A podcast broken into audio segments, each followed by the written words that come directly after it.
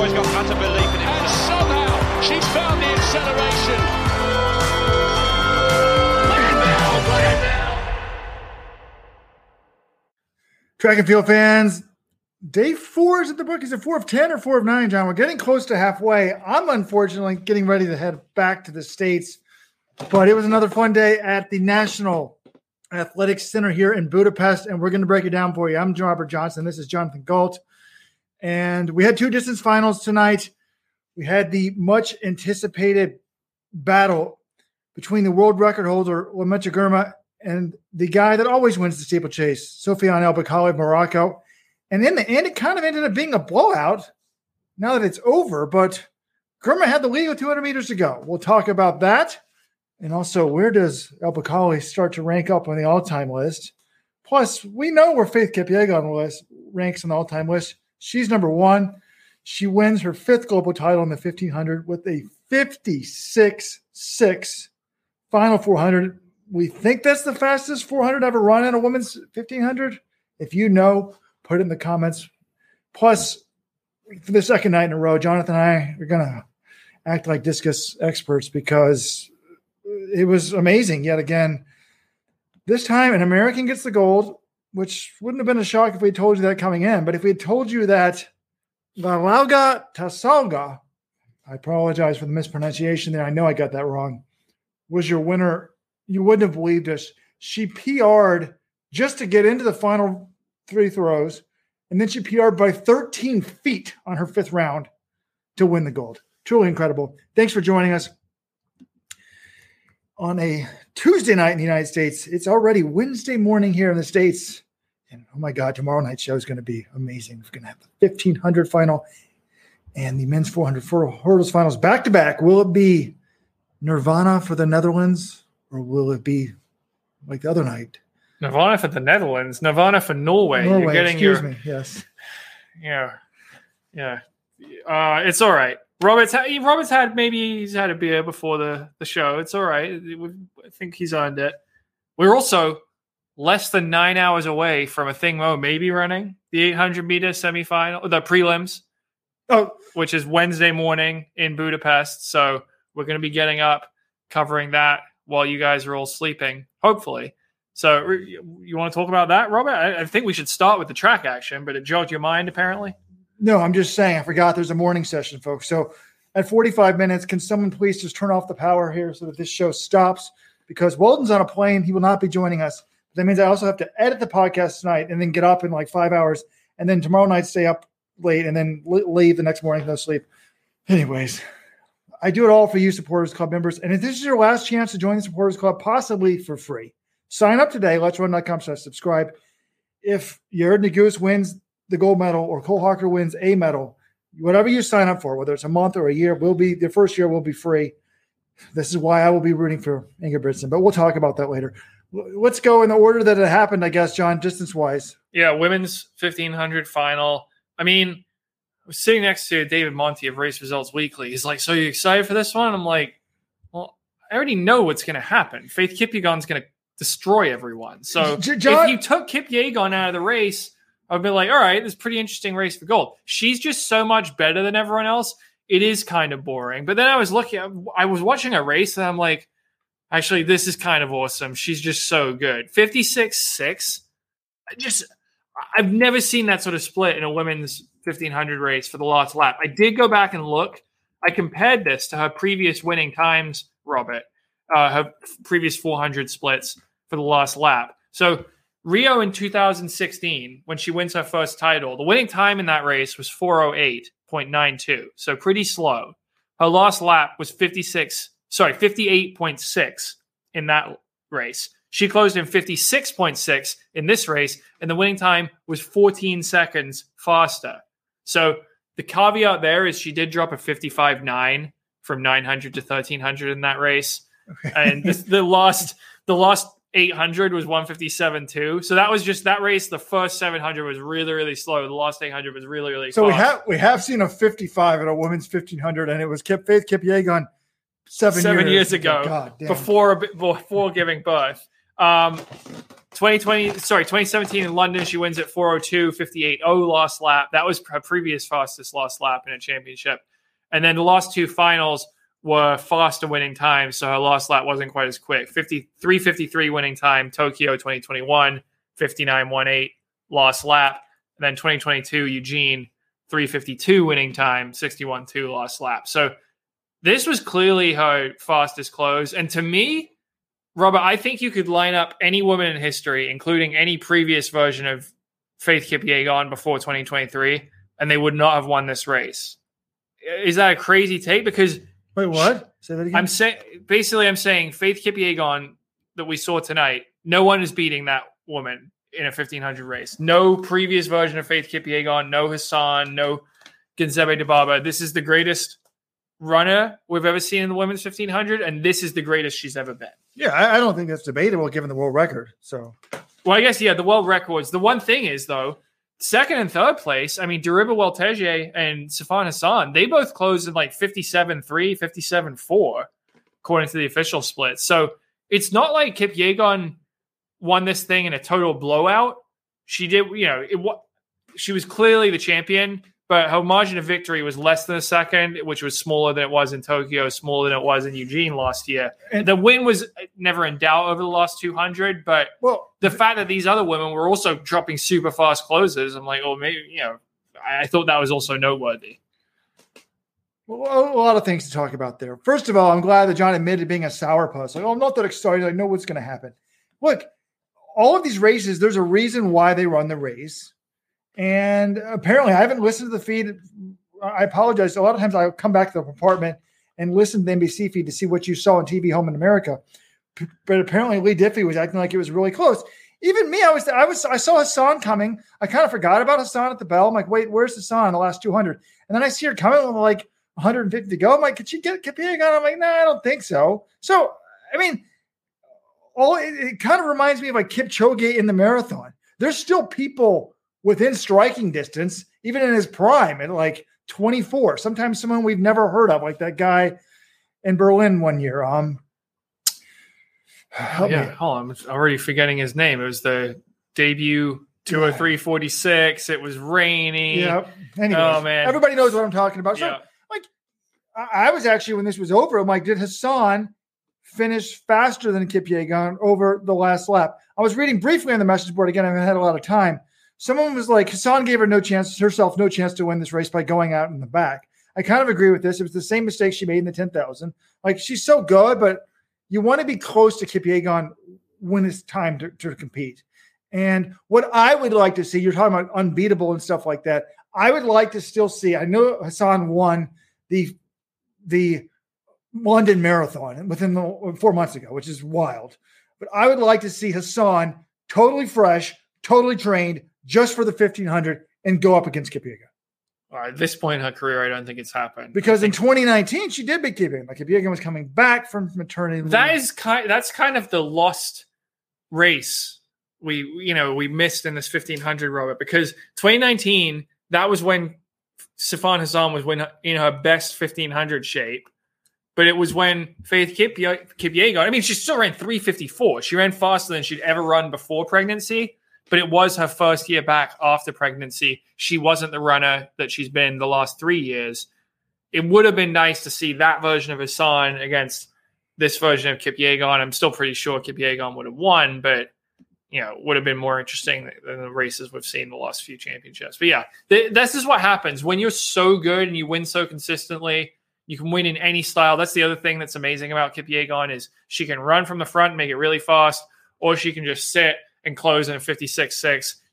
She's the most complete 1500 runner we've ever seen on the women's side. It's just amazing. And I think, Robert, I think we talked about this last year when she won in Eugene, you know, comparing her against Hikam El Garouge, who is kind of regarded as the greatest men's miler of all time. You know, who is better? I think last year we still said El Garouge because he had the world records in the 1500 mile. Well, a year later, Kipyegon has the world records in the 1500 mile. They have, I believe, the same number of global titles. I think El Garouge won 4 Worlds and 1 Olympics in the 1500. Kipyegon's won 3 Worlds and 2 Olympics. I think you might have to go with Kipyegon now, right? Because she's got 2 Olympics. That's worth more than 2 Olympics and 3 worlds. That's worth more than 1 Olympics and 4 worlds. She's got the world records, and she can win with a kick, and she can win from the front. She's not reliant on having a teammate pace out world championship finals like El Garouge was in his heyday. She can do this thing on herself. She also hasn't won, gone 6 years losing 1 race. I would go with Faith, but mainly for another reason. She's competed in an era when there was an EPO test throughout her entire career. Nothing more than I'll say than that. But let's talk about some of these other results, John. Diribe Welteji gets the silver, 355.69. Hassan, the bronze, 356 flat. Sierra McGann of Ireland, how do you say it? Kira McGann, 356.61. I heard her say, I wanted the medal, but I'm proud of the effort. I mean, you can't be too upset about that. I mean, this was 211 for 800, right? And they run 356 off that. That's pretty wild because 4 flat is 64 pace. So they're running 405, 406 pace, and they end up running 356. Nelly Chepchirchir, who I was the 20-year-old from Kenya, I thought might get a medal, 357.9. Laura Muir, 358.58. The only American, Corey McGee, 10th. And 401. Now, one thing I talked to Laura Muir after this race was over. She made the much publicized medal at the last 2 global championships, not tonight, but it was interesting what she said. I kind of got there in the middle of the interview, but she was just she dumped Andy Young, her coach, and I don't know. She seems to me a lot happier, and I think she'd rather be 5th or 6th in the world coaching herself or having a new coach ever she's got instead of being under Andy Young. And she's like, I'm just encouraged, and I can't wait to start training for 2024. So her life is good now. Now, maybe you could argue, okay, maybe if you want to be the best, you need someone to push you and you're a little bit miserable and you're running better. But it was, I kind of enjoyed seeing that. I don't know. Do you want to put some of these people through the hell they were with in hindsight under Salazar just to get those results? That's a longer debate, I guess. So, did you talk to anyone else after these races? Oh, by the way, I did talk to Kipyegon. I apologize. I made a rare mistake. The interview that would probably go viral, I forgot to somehow publish. I was yelling at John for not putting up some obscure steeplechase finisher online. And he's like, by the way, the Kipyegon thing's not public yet. Did you mean to do that, Robert? And I was like, oh. So Kipyegon, it was interesting. When I talked to her, she was like, she said something about the race plan, but she didn't really explain it. So I said, well, what was the race plan? And she basically just acted like, oh, it was just to win. I'm like, was it to control it from the front? And when I talked, I ran into Valentin Trowell, her agent, and she's like, she's just got a really good natural sense of how to handle a race. But I mean, with her. Robert, look, here's the thing. When your faith keeps on, you can just say my strategy is to win and you will win because you're better than everyone else. She doesn't need a strategy. She could run that race any way she wanted, she still would have won the race. And I think, if we're going to talk about Hassan and pick some nits here, I feel like she's kind of been guilty of being in races before where she is so much better than everyone else. She doesn't really have to worry about tactics that much. And we saw it in the 10,000. She did the same thing in the 1,500. And I don't think she would have won the 1,500 if she was right on Kipyegon. I think she might have been able to get the silver if she was right with Diribe Welteji. But she spotted her distance at the bell, just as she spotted Tsegay distance in the 10K. And again, when you're closing in 57.3 for your last lap, that if that's the person in front of you, if that's what they're closing in, you're going to have to close in 56.8 if you're down by half a second at the bell. It just doesn't make sense. I think she ran this though thinking she's not beating Kipyegon, and she thought, I can do this and get silver. And normally this type of result would have gotten her silver. Credit to Welteji, only 21. Running that good of a race. So, she was in the 800 last year at Worlds. Remember, the Ethiopian team was so stacked, she had to run the 800. She got 4th, goes into the 1500. Well, the crazy thing is, there was another Ethiopian, the 4th one, who didn't even get to run the event. I was picking her for the silver in the event if she ran it, but she didn't get to run it. So they have so many sort of interchangeable parts that could medal. It's a little bit crazy. This was a big underperformance for Ethiopia. Come on, let's be realistic here, Robert. Well, Welteji gets 2nd, but Birke Haylom, who won a Diamond League earlier this year, she's only 17. I'll cut her some slack, but she was 9th, and she'd been one of the fastest in the world this year. And then here at Meshesha, who was also one of the fastest in the world this year, didn't even make the final. Ethiopia had four of the fastest five women in the world this year. This was a fast final. Oh, they got one person in the top eight. I'm sorry, that's bad. It's not bad. Yes, it is. It's not bad. First of all, nobody cares. They only care about the medals. And there was only one medal available when Hassan decided into the race, and Ethiopia got it. So it doesn't matter which of the three Ethiopians got it. I'm sorry, the 17-year-old who we may be talking about is the greatest ever in 10 years didn't do so well. We saw the same thing in the men's steeple. The young Kenyan didn't do well. So I don't want to bash the 17-year-old Haylom again. It's our first championship. I can understand. The Americans did terrible. Sinclair Johnson was like sixth last year, and she didn't even make the final. And Corey McGee was 10th. And Nikki Hiltz, the U.S. champion, who every fast woman in runners world was talking about as being the greatest they in the history of theys, didn't even make the final either. Okay, you had to throw in the Hiltz reference there for some reason, but look. They had four of the fastest five in the world. They got one person in the top eight. That's an underperformance. I'm sorry. And I'm thinking, remember what Gudaf Tsegay said after the 10K? She wanted to do the triple in Budapest. Hindsight being 2020, obviously, you put her in there. But I do wonder if this makes them more willing to triple her in Paris next year if she's in shape. They should. I honestly think if you triple the three of these women, Kipyegon, Hassan, and Tsegay, they might go 1, 2, 3 in all three events. Okay, one other thing, though. On a serious note, this is going to bring up a brilliant point. Ethiopia, I should get my friend Teferi Debebe, used to be an Ethiopian journalist, lived in my parents' basement for 9 months, and now is in the States, to get me to apply for this job. If you need a middle-distance coach, I'm your man. Rich Kanaw, the former World Championship bronze medalist in 1997, U.S. Olympian in 2000, now the head of the Atlantic Track Club, the man that should be running USA Track and Field, but for some reason isn't. He used to be an agent, worked for Mark Wetmore at the time.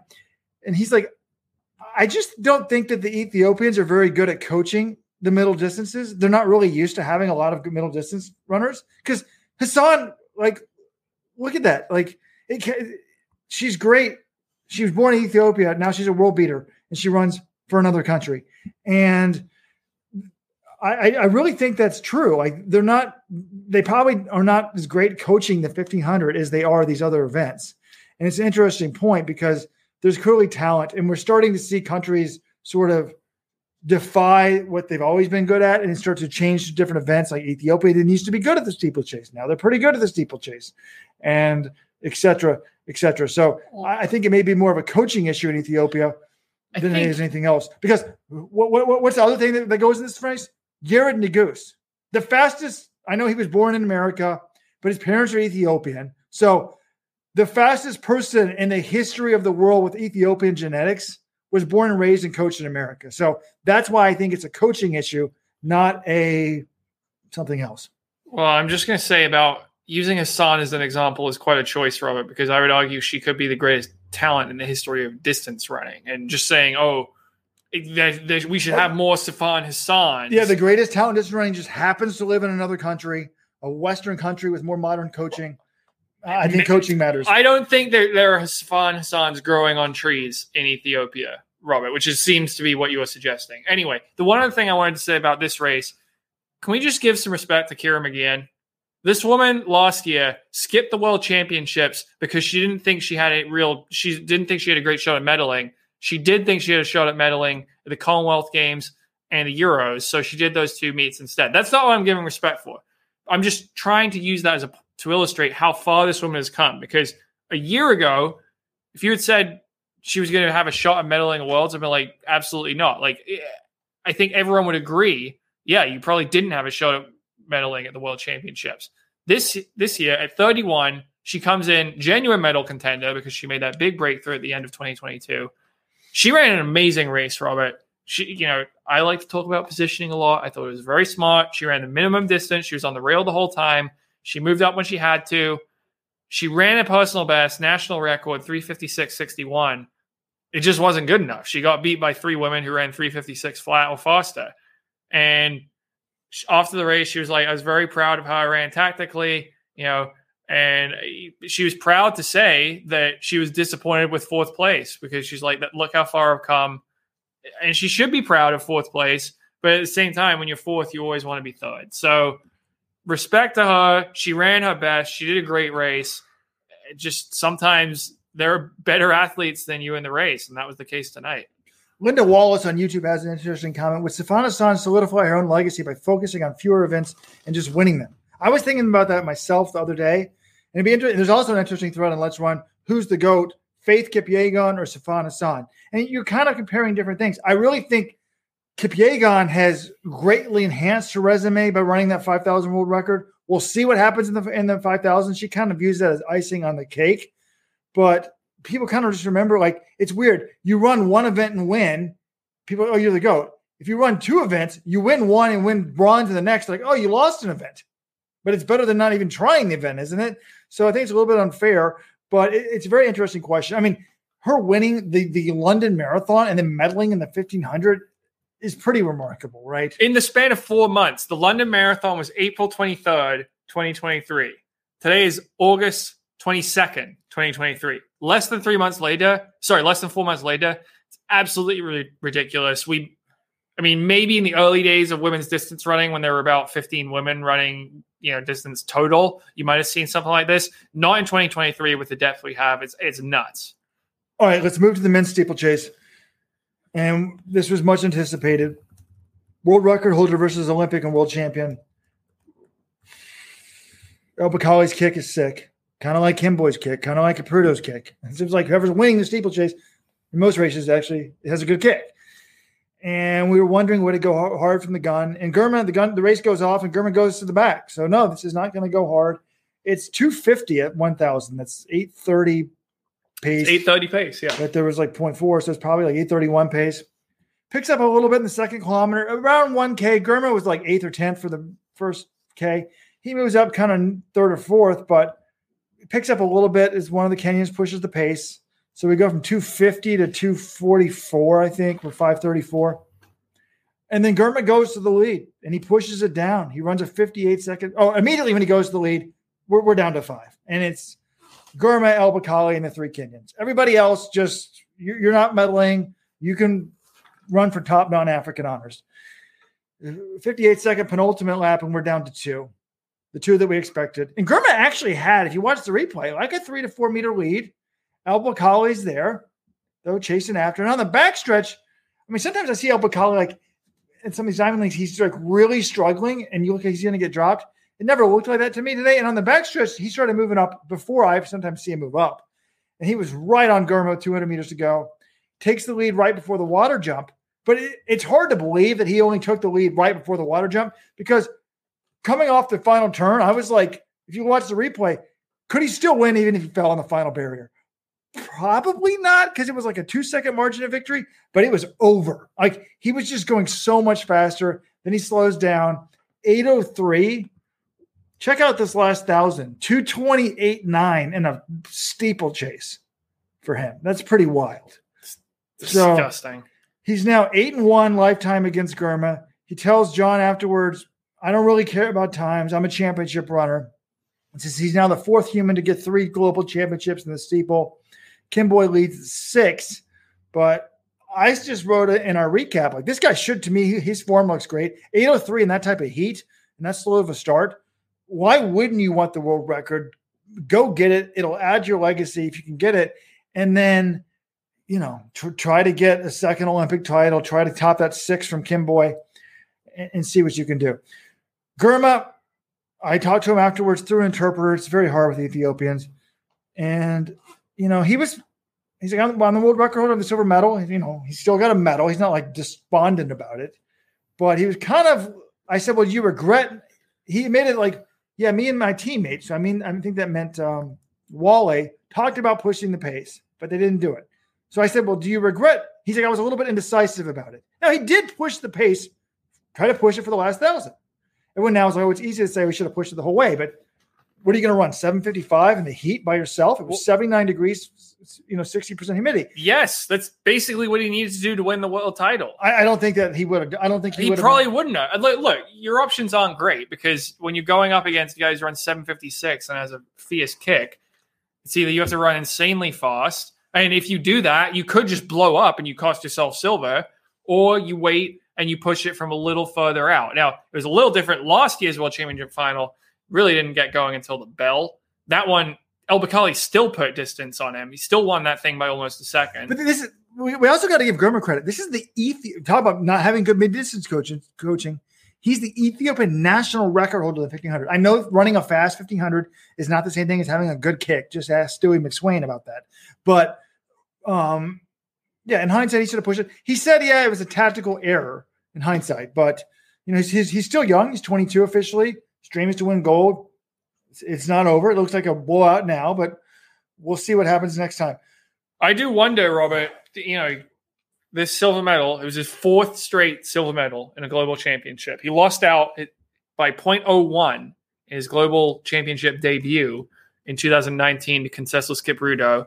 Then he's gotten silver behind El Bakkali the last 3 years. He's starting to seem like the Seleshi Sahini or the Paul Turgeon of the steeplechase. Both of those men had four silver medals behind an all-time great, Bekele in Sahine's case and Haile Gebrselassie in Turgeon's case. They were both fantastic runners. They just happened to be in the same era as an even better runner who had a better kick than them. And this is who I think of when I think of Letesenbet Girma. I just think he's so young. We don't – El Bakkali could be old soon. This guy could go on a run for 6-7 years, and we'll be like saying El who. So, yeah. Oh, anyways. I mean, he's been on the scene since 2019. I'm just saying, like, you know – So John thinks it's impossible for a 17-year-old to come on the scene, even though we just saw a 17-year-old in the women's 1500. So you're also assuming she's 17. Well, I'm saying sometimes these 17-year-olds are done by 24 of it. I'm just saying, like Mary Kane, and she didn't fake her age at all. Mary Kane was never winning a silver medal at the World Championship. She was at 17. She was not even close to a silver medal in a World Championship at 17. She was in the final, and she was done by 19, and she actually had a real birthday. So. We shouldn't be judging their age. By the way, we had an interesting conversation with AAU. It looks like they are trying to crack down on age cheating. But behind these results, it was a reverse order of finish for the Kenyan trials. Abraham Kibawat, who was third of the Kenyan trials, gets the third here, despite falling on the last lap. The Kenyan champion, the young 20-year-old who had won Monaco, is this Simon Koech? Yes. He was last for the Kenyans. He was seventh. You know, he's young. Not a good showing for him. Wouldn't talk to me afterwards. And we almost had the top non-African being a Japanese man. We got to give a shout out to Ryu Miyu, the Japanese record holder. He's quite young too. He was running a good race, but George Beamish of the OAC just sniped him at the finish line. So Beamish finishes fifth. Miyu finishes sixth. They run 8:13. So good showing for both those guys. I mean, a great showing for George Beamish. This is a guy, he'd never run a steeplechase, professional steeplechase. I think he did like a 2K one when he was in New Zealand, but he'd never run a pro steeplechase before April. He goes from running 8:40 something in his debut to 8:13, almost a PB in the World Championship final, getting fifth. And he was telling me, he's like, I thought I could medal. I was at the bell and I'm just like, all these guys, they're not going to have a good last lap. He knows he can have a good last lap. He picked off, I don't know how many guys on the last lap, but he likes to call himself textbook George. This was exactly what he does. He usually kind of fades back a little in the middle of the race. He's one of those guys like Woody Kincaid, always has a great kick. Robert, you just want me to ignore this guy who just picked up this event, who, you know, was not close to medaling in any other event right now, comes in and gets fifth in the world. No, I'm not going to ignore it. I was on the message board when it was said a couple of weeks ago in this press that he was going to run just the 5,000. I'm like, why wouldn't this guy run the steeple? He's much more competitive than the steeple. But the reality is, in these events, there's generally 2 or 3 Kenyans, 1 Moroccan, and 1 Ethiopian that's any good, and then everybody else is battling for next house. Like, he's had a great year in the steeple. A medal's going to be a long shot for this guy, despite the great finish. It's like what I tell the guys back when I was coaching in the Cornell. You get fifth as a freshman and you think, oh my God, in 3 years, I'm going to win it. And the problem is every year, like 1 or 2 studs come into the league and they're just better than you. Weldon was saying it last night on the podcast.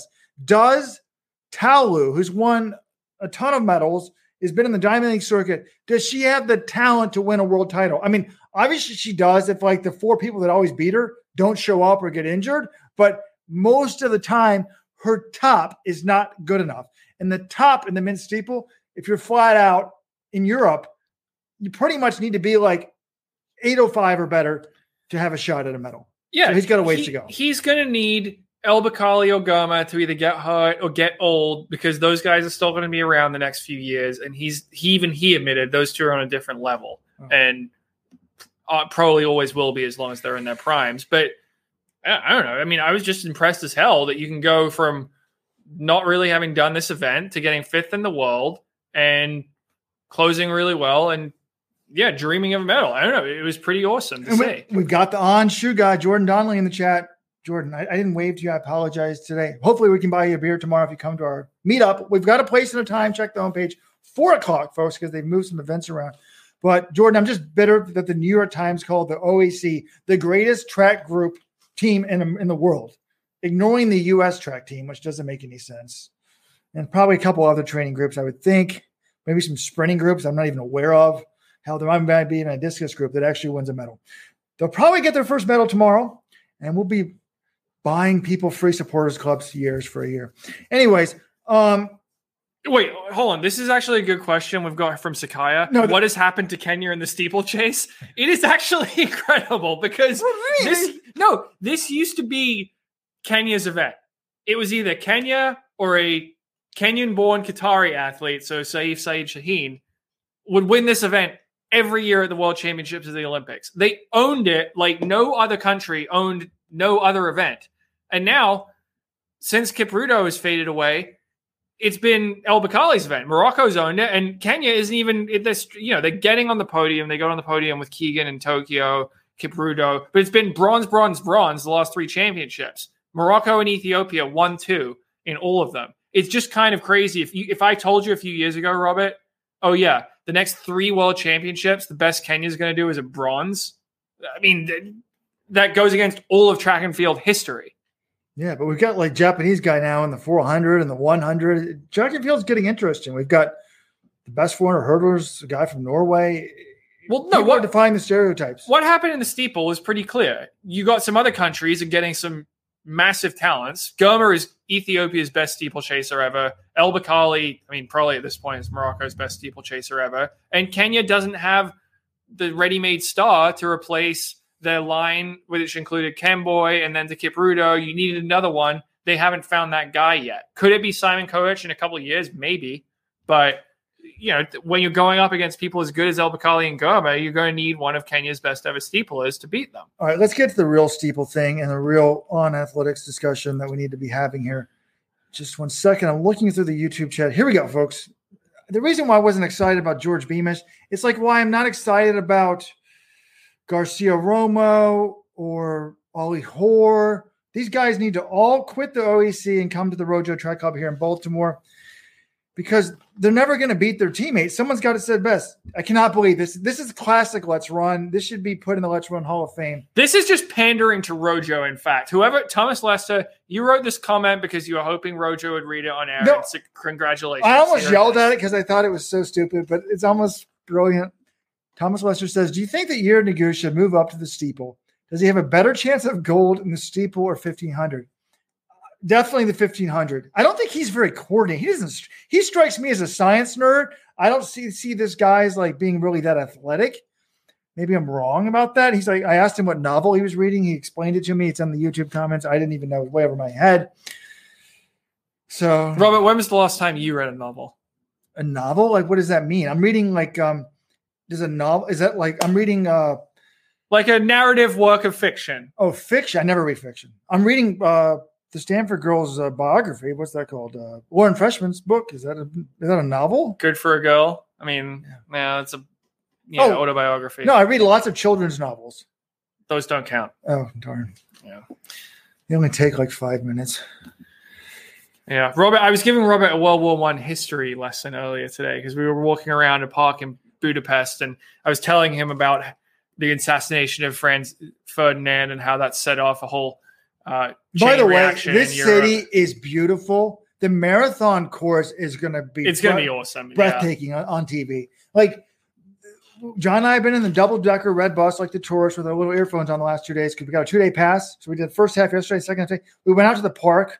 They kind of have two parks. It's like one's like actually crowded, like Central Park, and the park where the marathon is kind of empty, but it's gigantic.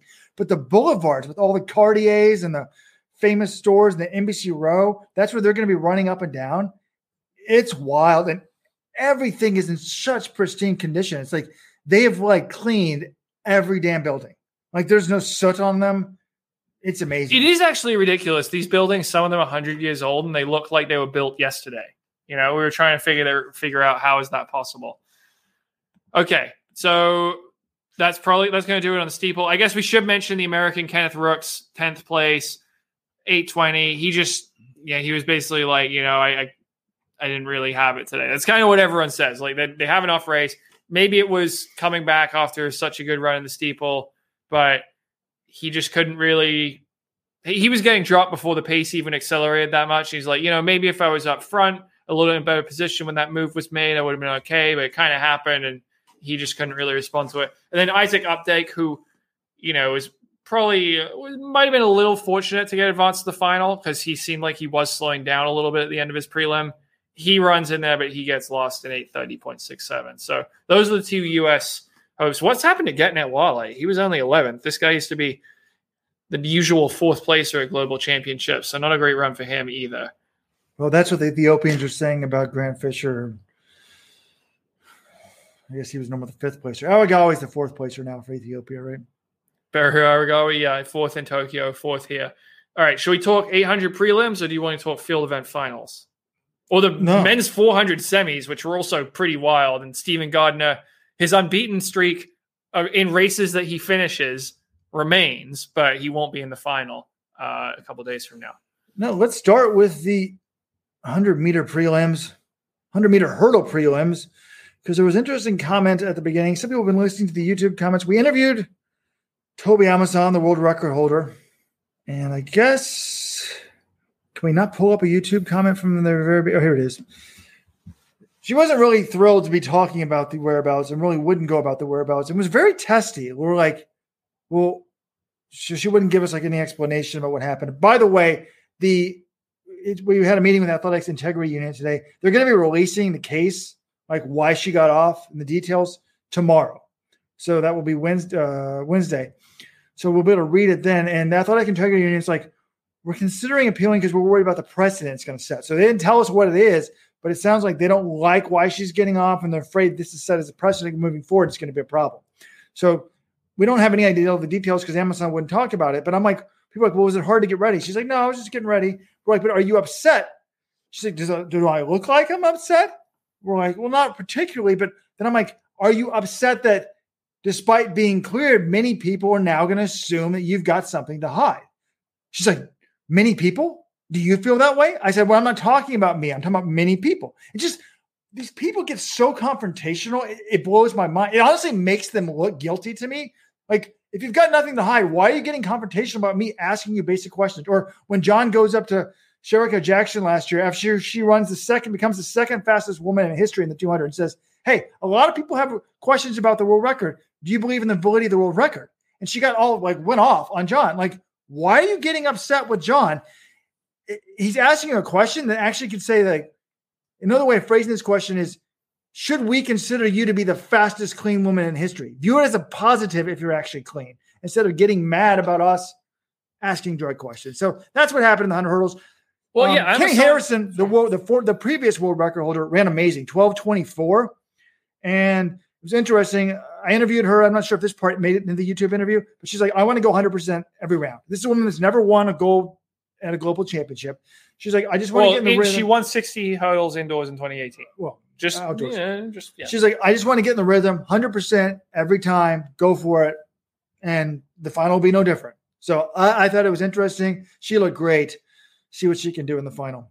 Yeah, I mean, I was thinking this was probably going to be Jasmine Camacho-Quinn or Tobi Amusan. I know Harrison's been running pretty well, but she got beat at USA's by Nia Ali. Yeah, this 12:24 sent a message for sure, but I think there are other women in this. I know there are other women in this field who can run 12:24. So great run for her. I'm excited to see how the rest of it plays out. And yeah, Cahill Dennehy asked Tobi Amusan, like, could you explain the circumstances that led to you getting charged? Like, we wanted to know the backstory because nothing has come out about it. We will see the decision tomorrow. But, you know, if she feels like she's being screwed over, I think her supporters, I'm sure, would like to know, why were you charged in the first place? Not just blindly accept, oh, a girl has been wrong, then we'll just take her word for everything. If she's been wrong, it would be great to hear her side of the story. And maybe we'll get that once the decision is out. But yeah, she wasn't in the mood to really engage on that subject today after the prelims. I wish I had the guts to talk about a rumor I heard today about, I'm trying to think how I can phrase this, sort of giving away some of the information without giving. I don't think you need to really go there, Robert. Two gold medalists flying to parts of Texas, they'd heard recently, and considering there's been a lot of drug busts from the western side of Texas. Anyway, that'll be another story. If you really buy me some drinks here in Budapest, maybe I'll be gone, though, so I won't be able to tell you. All right, other action. We briefly talked about we talked about 100 hurdles. We're going to get to the 800 in a minute. We had the 400 hurdle semis. Femke Bol is looking good, but so is the American. Shamir Little? Yeah. Robert, I mean, looking good is in what? She's not going to remotely challenge Femke Bol. I mean, I guess I shouldn't say that after I thought the same exact thing in the mixed 4x4, but come on. Femke Bol's run 51.4 this year. You really think that Shamir Little can challenge her? That's the time of the day. Shamir Little, 52.81. Femke Bol, 52.95. All I'm trying to do is be a journalist and state the facts. So that happened there. Men's 400, Steven Gardiner. I'm obsessed with his win streak. It continues. Since 2017, he has not lost a race in the 400. That's 6 years that he's finished. Now, unfortunately, he didn't finish again today. Had the lead coming off the turn. Hamstring pulled. It looked terrible. Feel bad for the guy. And it was interesting here. Fastest time of the day in this event, I think, went to the young Jamaican, right, John? Yeah, Antonio Watson, 21 years old. Born on September 11th, 2001. How's that for a birthday? Joseph Famble's birthday also. I remember those things. 44.13. The top three guys had personal bests in this. And, you know, the nice thing for them, sometimes you'll have the 400 and it'll be like, you know, back-to-back-to-back days. They actually get a full day off before the final. The final will be on Thursday night. So they get to rest and recover for that. But, you know, looking at some of these results – it did, you know, some of them didn't make sense to me. Like Matt Hudson-Smith has been decidedly average this year. He was the bronze medalist last year at the World Championships. Hasn't really done anything to show that sort of form. And then in his semifinal, he runs 44.26. He breaks the European record, which had stood since 1987. So he ran a PB in the semifinals. Vernon Norwood, who is 29 years old at this point, 31 years old. Also, he PBs 44.26 in his prelim, and he was behind Watson. So we've got these three guys. Wayde van Niekerk, who I thought looked brilliant all year, hadn't lost a race coming into Worlds, was the clear favorite after Gardiner goes down. No, he actually gets third in his heat. He needs a time qualifier just to make the final, 44.65. And then Karani James, it seems like has been around forever. He was the world champion all the way back in 2011. He's into the final again. He almost always medals. So my thing is is it going to be the guys who have consistently gotten it done in these finals? So I'm thinking Karani James, maybe Wayde van Niekerk, though, you know, he hasn't really medaled since his injury. Or is it going to be the young upstart Antonio Watson? Could Matt Hudson-Smith win it? I mean, Quincy Hall looked good winning his heat, 44.43. He was only third at USA's. I don't know. I mean, I wouldn't be surprised by anything in this final, Robert. But if you're a coach out there and your kid quits and lets up before the line, don't feel too bad. Wayde van Niekerk, the world record holder, former Olympic champion. I couldn't believe it. In the first heat, he's in third. And he just lets up 5 meters from the line. He's trying to get it on time. Now, he did get it on time. But, yeah, I guess everybody just does stupid things. So, come on, people. Run through the line. And whatever happened to – it's just been a weird event because we had Gardiner in 43.74 coming in. Muzala Samukonga of Zambia withdrew before the championships due to injury. Rasheed McDonald, who was number 3 in the world coming in, didn't even make the Jamaican team. It's just been such a strange event outside of Gardiner. But that's why Weldon was talking about this before he got on the plane. He's like, the 400 is so lame. We need new blood. We need guys running in the 43s. Every other event seems to be, a lot of them seem so much faster than they were back in the day. Certainly not the men's 400 and certainly not the men's 800. So let's move to the men's 800 where we had the first round. The 800's tough. It's always top three and then time qualifiers. I really wish they would just do placement in all these events, including the sprints. Top three in the sprints, maybe top four in these heats. I don't know. Figure it out so that you can have enough. You run 9 people on a track if you have to. But in terms of developments, there certainly were some. Emmanuel Carrier, the Olympic and world champion. He's not had a good season. Was hoping to put it together. He battled hard, but he finished, fourth in his heat? He's out. Peter Bol, who was fourth last year, got into the meet after. Fourth of the Olympics. Got into the meet after this EPO test was thrown out. He's out. Another guy that pissed me off, wouldn't talk to me. His coach is always on the message boards. Yo, why won't your athlete talk to us? I would have been very sympathetic to him. How did the drug suspension impact you? Well, I get it. You're disappointed. Maybe you don't want to say something. I'm guessing he doesn't want to talk about something that's been taking over his life for the entire year, and he's talked about plenty already. I'm just giving you the rationale. I would have liked to hear from him. Every other sport, you talk to the press after your big meet. You do, period. So track and field needs to enter a professional era where the media people – USATF is probably the worst. Australia probably second. England third. No, I'd say England actually second. Australia they've been good at this championships. Oh no, but so many people they love to if the athlete says they don't want to talk, they don't even try to get them to talk. They act like their job is not get them not to talk to us. So if you blow me off, I get angry. Anyways, so they're all out, as is Clayton. Two of the three Americans, yeah, Clayton Murphy. And Isaiah Harris. Last year, we didn't get any out of the first round. At least Bryce Hopple made it 1 for 3, 1 for 6. Well, actually 1 for 7 if you count in the last 2 years. I don't think Hopple really has the talent level. I know he's fourth to – I've never seen the big change of gears to get a third. Maybe you could sneak a medal. But to me, and I didn't expect Isaiah Harris to do much here. I still believe in Clayton Murphy's talent.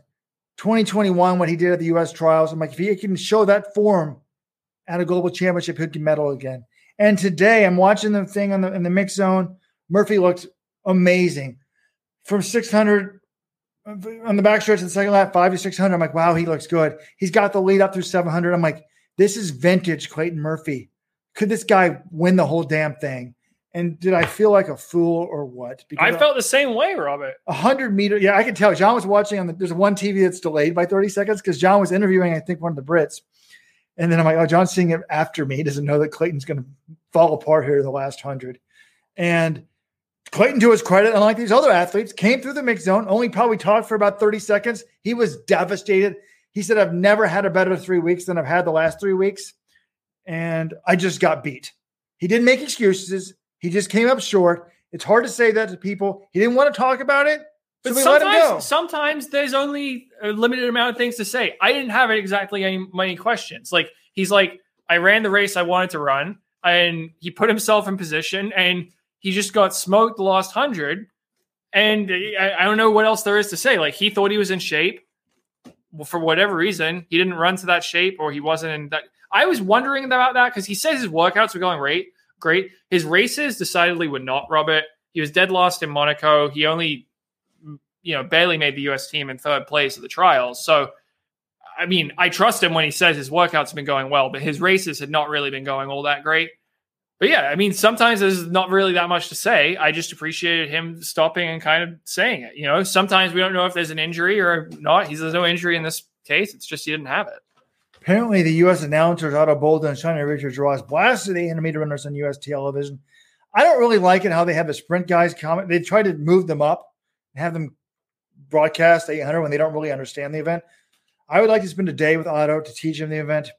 But, yeah, it's disappointing, but we're just not that great at the event. There was zero tactical mistakes from Murphy. Harris was kind of all over the place in his race, though. But it said they went out in 55. There was a lot of – the 800 is a very chaotic event. I was thinking about this. Why don't we run the – it'd be a lot easier to commentate on why don't we run the 800 and 1500 lanes like they do in the sprints? These sprinters don't understand. It's just very simple. Go all out in the time trial every time you race in your lane. You don't need to worry about anybody else. The 800 is a lot different. So is the 1500. Imagine if we had a world that I just said every race, including the 10,000 meters, will be running lanes. The 10,000 would be just an absolute disaster. You'd have people sharing lanes. They'd be going all different paces. You wouldn't know who was in front. It'd be the biggest mess we've ever seen. End of an era for Murphy. I mean, it could be. He's but hey, the good news for him now. Good news for him is the Olympics are next year. Right. He looked a lot better. Olympic years, and I was very worried about him coming into the year because he didn't show much of anything last year. Remember, he didn't make the team. Right. And well, he got fourth. I know, but anyways, it's like Donovan Brazier. It's tough. So I would say more the end of the era for career. We'll see what happens with career. That's all I'm going to say. I don't know about end of era with career. Career was the most happy I've ever seen someone who was the defending champion get eliminated in the first round. I was talking to him after the race. I honestly, halfway through the interview, I thought he might have been gaslighting me and that he was acting as if he got advanced because we asked him, hey, could you stop for a minute to talk? He's like, oh, I'll talk tomorrow. And I'm thinking to myself, this guy didn't make the semifinals. What do you mean? He's not going to be here tomorrow. So he comes through and he does agree to stop and talk to us. And he basically said, he's had this injury all year. It's been bothering him. He hasn't been 100% when he's racing, but he finally feels it's getting better. So he's like, yeah, I didn't make it through, but I'm actually feeling pretty good because my injury is starting to heal and it'll be getting better the rest of the season. And it should be okay for the Olympics next year. So he was in very high spirits for someone who didn't even make it out of the first round after winning the last two titles. The other Kenyan I spoke to, the other Emmanuel Wanyonyi, I learned something interesting about him, Robert. He was undefeated until his most recent race in Monaco, where he got 8th place. And I asked him, what happened? He told me he was sick in Monaco. So the one race where he didn't look great, he was under the weather and underperformed. This one, he looked very comfortable. He ran the fastest time of anyone in the prelims, 1:44.92, the only guy under 1:45. And he did that throwing up the number one right before the finish line. So he is your gold medal favorite. The 800 is always tough, but what? You're going to pick someone else over him? I'm not saying he's a lock to win. Marco Arop, who medaled last year from Canada, looks fantastic. He looks so good. He could do a low five. He's a great dude. He's a He's a Canadian captain. I'm like, why are you giving the guy next to you a low five? Like the opposite of a high five, down low. He's like, I met this guy from Italy. He's really cool. We're friends. I was so excited to see him coming up near me. So just a fun guy. Again, the Canadian woman tried to run him through. If you try to run them through the mix zone without them talking to Rio Rojo, you're on my bad list. But no, I didn't. I just think Wanyonyi gave up the lead and got it back. I guess he's been great all year. He could be a phenom at 19. So, anyways, I promised we'd be done in 45 minutes. We're now 53 minutes in, John. And we have to be at the track. 800 prelims start in 8 hours, Robert. So use them wisely. I can't get English for some reason. My schedule's in some other. What are you looking for? What do you want to know? Well, tomorrow, it's going to be exciting. First of all, we'll find out bright and early if Authing Mo is running or not. And then I think we have the male and female 200s starting. Or is it the preliminary round? There is no preliminary round in the 200s. Yeah, the men's and women's 200s. That's the morning session. You got some field event stuff as well. If you're a 5,000 fan for the women, they've moved it to the evening because it's going to be so hot and humid in the sun. It's a lot worse than obviously when it's in the shade. So the evening session, you'd be in the shade because the stadium's kind of covered. So they moved the 5,000 to the evening. And then we're going to have, this is the whole night. This is the one night that Weldon and I are like, okay, if we're going to overlap, what event do we both want to see? Men's 1500 final. Tomorrow, 9:15 here, 2:15 U.S. Eastern time. Then it's followed immediately by the 400. Women's 400, Sydney McLaughlin of Roney going, oh, wait, sorry. Men's 400-meter hurdle final, though, to end the night. So it could be, as Robert wants to say, he's already got the headline picked out, Nirvana for Norway. Yeah, if Ingebrigtsen and Warholm do what they did in Tokyo and win the gold medals. Or Nordas and Warholm. They're 35 minutes apart. They're not actually back-to-back. So it's going to be fun. And I forgot, John, you were talking about obscure interviews.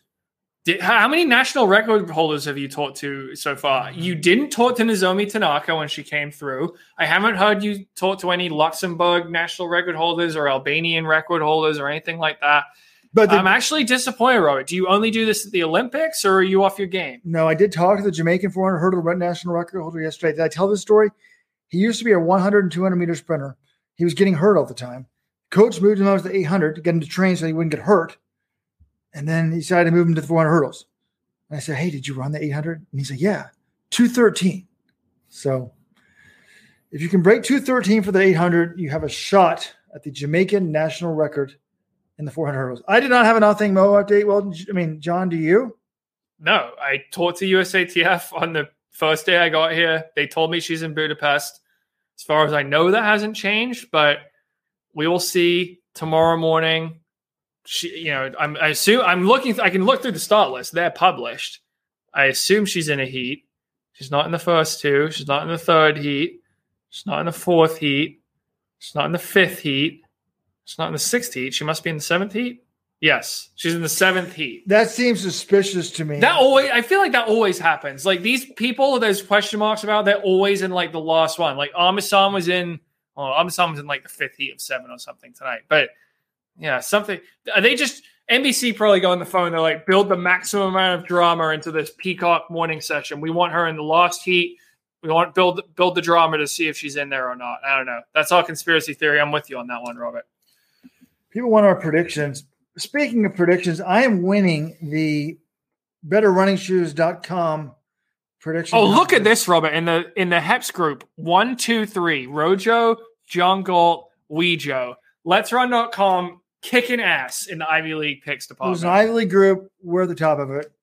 Now, I said I was winning. I'm not winning overall. I think I was 9th place out of 1,300 coming. Now, that was before tonight. I got some things wrong tonight. My pre-race picks for the women's 1500 were Faith Kipyegon, Sifan Hassan, and here at Meshesha. Wait, has this counted? That we haven't counted the steeple yet. You picked Girma, you fool. I picked El Bakkali, so I'm going to pick up some points in that one. Look, when there's a guy with a kick and there's a guy without a kick, you pick the guy with the kick, all right? That's the lesson tonight. Okay, so you didn't pick Ingebrigtsen in the 1500? Yes, I did. So you picked the guy without the kick. Have you been watching him this year? He's got the best kick on the circuit. Best lost 100. There's a difference in acceleration, but if only an idiot would watch his races this year and say Jakob can't kick. By the way, I was running down to the mix zone to interview like somebody from the 400 Open prelim, and then I saw Jake Whiteman like walking the concourse. So I just stood there as he talked to someone and said, "Excuse me, Jake, can I talk to you and interview you? Can you give me your breakdown of the men's 1500 meter final?" He did a great job. It's up on YouTube. I'll try to link to it in the show notes. If not, go to the Let's Run YouTube channel and check it out. But he basically said, Ingebrigtsen is going to be tough to beat. Like, he seems better than he was last year. He's closing the races harder. But he must have read the Let's Run preview. He was hoping that a Brit could do it. And actually, I didn't quite write my betting guide. But one of my betting guides was going to say, bet $100 on Kipyegon to win. I think you'd win $5 or $10. And then put that on Josh Kerr, my 50-1 long shot. But my picks before this thing were Jakob Ingebrigtsen, Yared Nuguse, and Mo Katir. What I'd like, that was the same picks I had. That isn't even fun. I know, but I want to put it on the record right now. I think I said it the other day, but I'm going to repeat it. I had the same picks 1, 2, 3. Katir obviously didn't make the final. I'm putting Hawker into that third slot. I predicted at the start of the year. I'm running back the prediction. My head doesn't believe it, but my heart does believe it. So Americans will go 2-3 behind Jakob Ingebrigtsen. That's your podium. Ingebrigtsen, Nuguse, Hawker for bronze. Oh, Rose Runner says Nuguse should censure it and try to lead wire to wire. When Jacob tries to take the lead, surge and don't let him. If Nuguse did that, it might prevent Jakob from winning it, and then it would definitely prevent himself from winning it, and then a third person will win it. That would be mutually assured destruction. Oh, in the men's 1500. I got to keep going. I don't give a shit if I don't sleep. I just hope that I don't die in this flight home. Daniel Black, I feel like Jakob is racing differently this year just to prove he can win anyway because he listens to the pod. Jakob, if you're listening tonight, you need to be sleeping.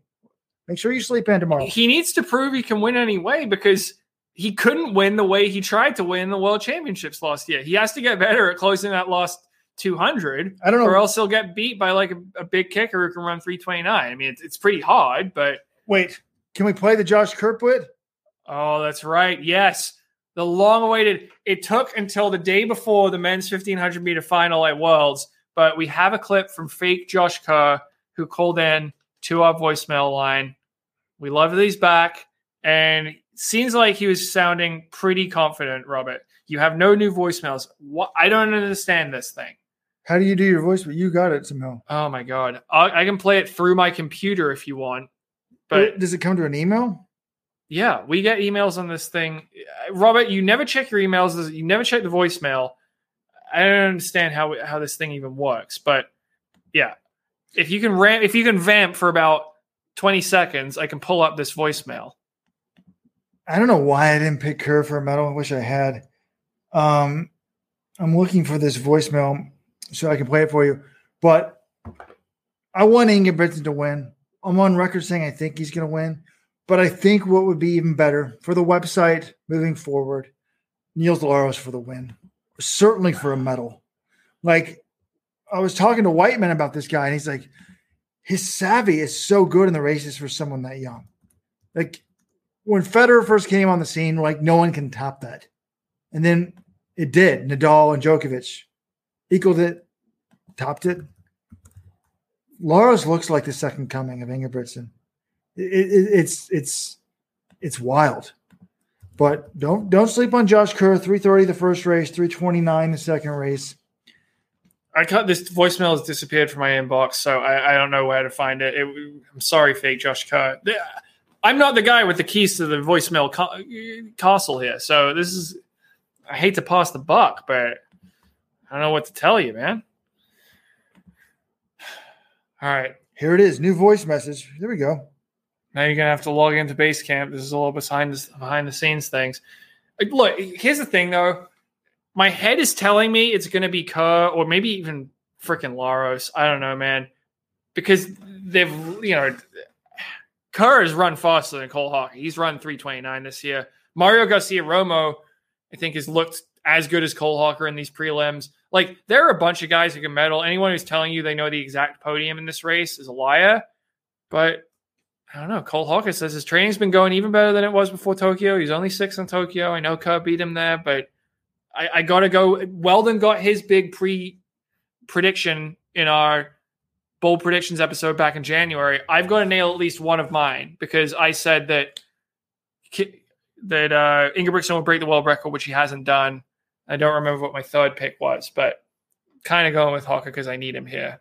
And everyone should, if you've just signed up for the Supporters Club, you should be hoping it comes true because it means you'll get either a free month or a free year, whichever one you signed up for. All right, Robert, if you can't find this voicemail in the next 10 seconds, we need to end the podcast. Hi, boys. It's your old pal here, the fake Josh Kerr. Been a while. I've missed you boys, but you know, I've been busy. I got a big race tomorrow. Culmination of all my hard work. But I've been following your excellent podcast because, as you know, the Fake Josh Kerr is also Supporters Club member, Fake Josh Kerr. So, just wanted to phone in, touch base, say I'll see you guys tomorrow. And Jonathan, remember, when you're singing along with me with the anthem, we have a king now. It's not a queen. Don't forget. All right, boys, we'll talk soon. Cheers. Oh, Dan, Kip sank a medal, too. I know. All these people in the comments. I'm sorry. We didn't give him quite as much love yesterday. I just feel like I know he was second in Silesia, but he was so far behind Jakob in that one. There wasn't some of the other really top guys, but he did look good in his prelim, his semifinal as well. So he certainly could medal also. But it's going to be amazing. This one, I guess it's weird because in the women's race, I was very confident that Kipyegon was going to win, but wasn't as interested in the battle for the minor medals. This one, I'm also very confident Jakob could win. Not as confident as I was in Kipyegon, but I'm also very interested to see the battle for the minor medals. Maybe that's because there's a couple of Americans in contention, but it should be sick. Should be a great one. We'll talk about it tomorrow night. Good night.